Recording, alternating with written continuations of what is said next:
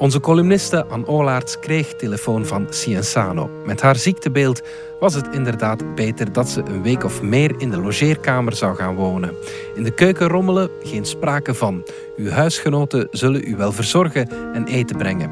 En zo kwam het dat de huisgenoten van Anne tegenwoordig denken dat het hele coronagedoe één grote feministische zwendel is.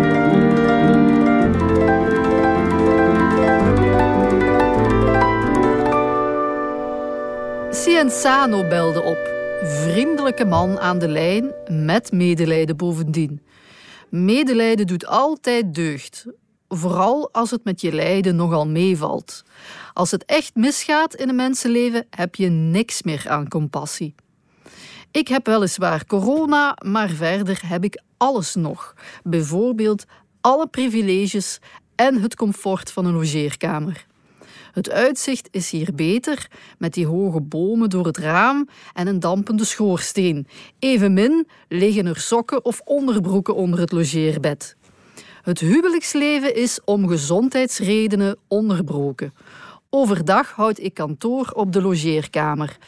S'avonds hoef ik niet meer naar de afspraak te kijken. S'nachts ben ik alleen. Het scheelt een hoop ergernis. Of moet ik jaloezie zeggen? Of nee, jaloezie is een soort ergernis.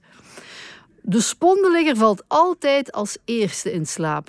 Ben ik nog volop aan het nadenken over de praktische gang van de hele toekomst, hoor ik rechts zijn kenmerkende neuspruttel. Snork en hij is weg. Ik krijg het ervan, hoe alles van hem afglijdt. Dat wil ik ook. Gelukkig komen in de logeerkamer veel klachten te vervallen blijven over een loopneus, wateroogjes en vermoeienis van corona. Mijn Fitbit is ervan in de war.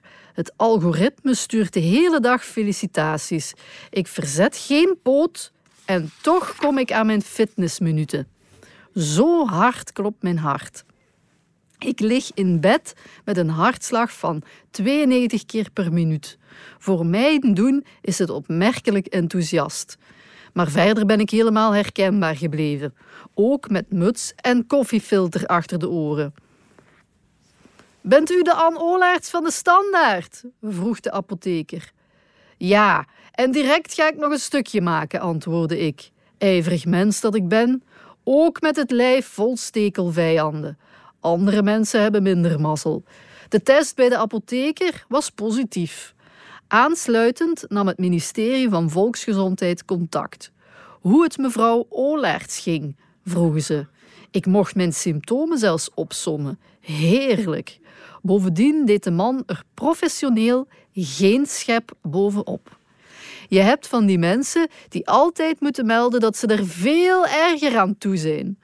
Vertrouw je hen de ellende toe van je pijnlijke zweer in de schaamstreek, dan hebben zij altijd een zweer gehad die nog veel dikker was. Alleen nooit een zweer in hun mond. Enfin, de man van Cienzano was een plezier. Soms werkt dit land echt. Ik voelde mij gekoesterd als onderdaan. Daarna kwamen de richtlijnen. Patati, patata, zeven dagen, drie dagen zonder koorts, badkamer en wc ontsmetten. Hebt u een logeerkamer? Maaltijden op de logeerkamer nuttigen. Spoedig herstel. Ik heb onmiddellijk een sms naar de keuken gestuurd. Het ministerie heeft gebeld. Om de volksgezondheid niet in gevaar te brengen, moet je mijn eten naar boven brengen. Het bleef stil in de keuken. De spondenligger reageerde niet. Maar even later kraakte de trap. De klink ging naar beneden. Ik begroef mij tot voorbij de neus onder de dekens. Er was bezoek, dapper bezoek. Die hele COVID is gewoon een feministische zwendel, zei de spondenligger. Daar stond hij met een spiegelei in mijn geliefde logeerkamer.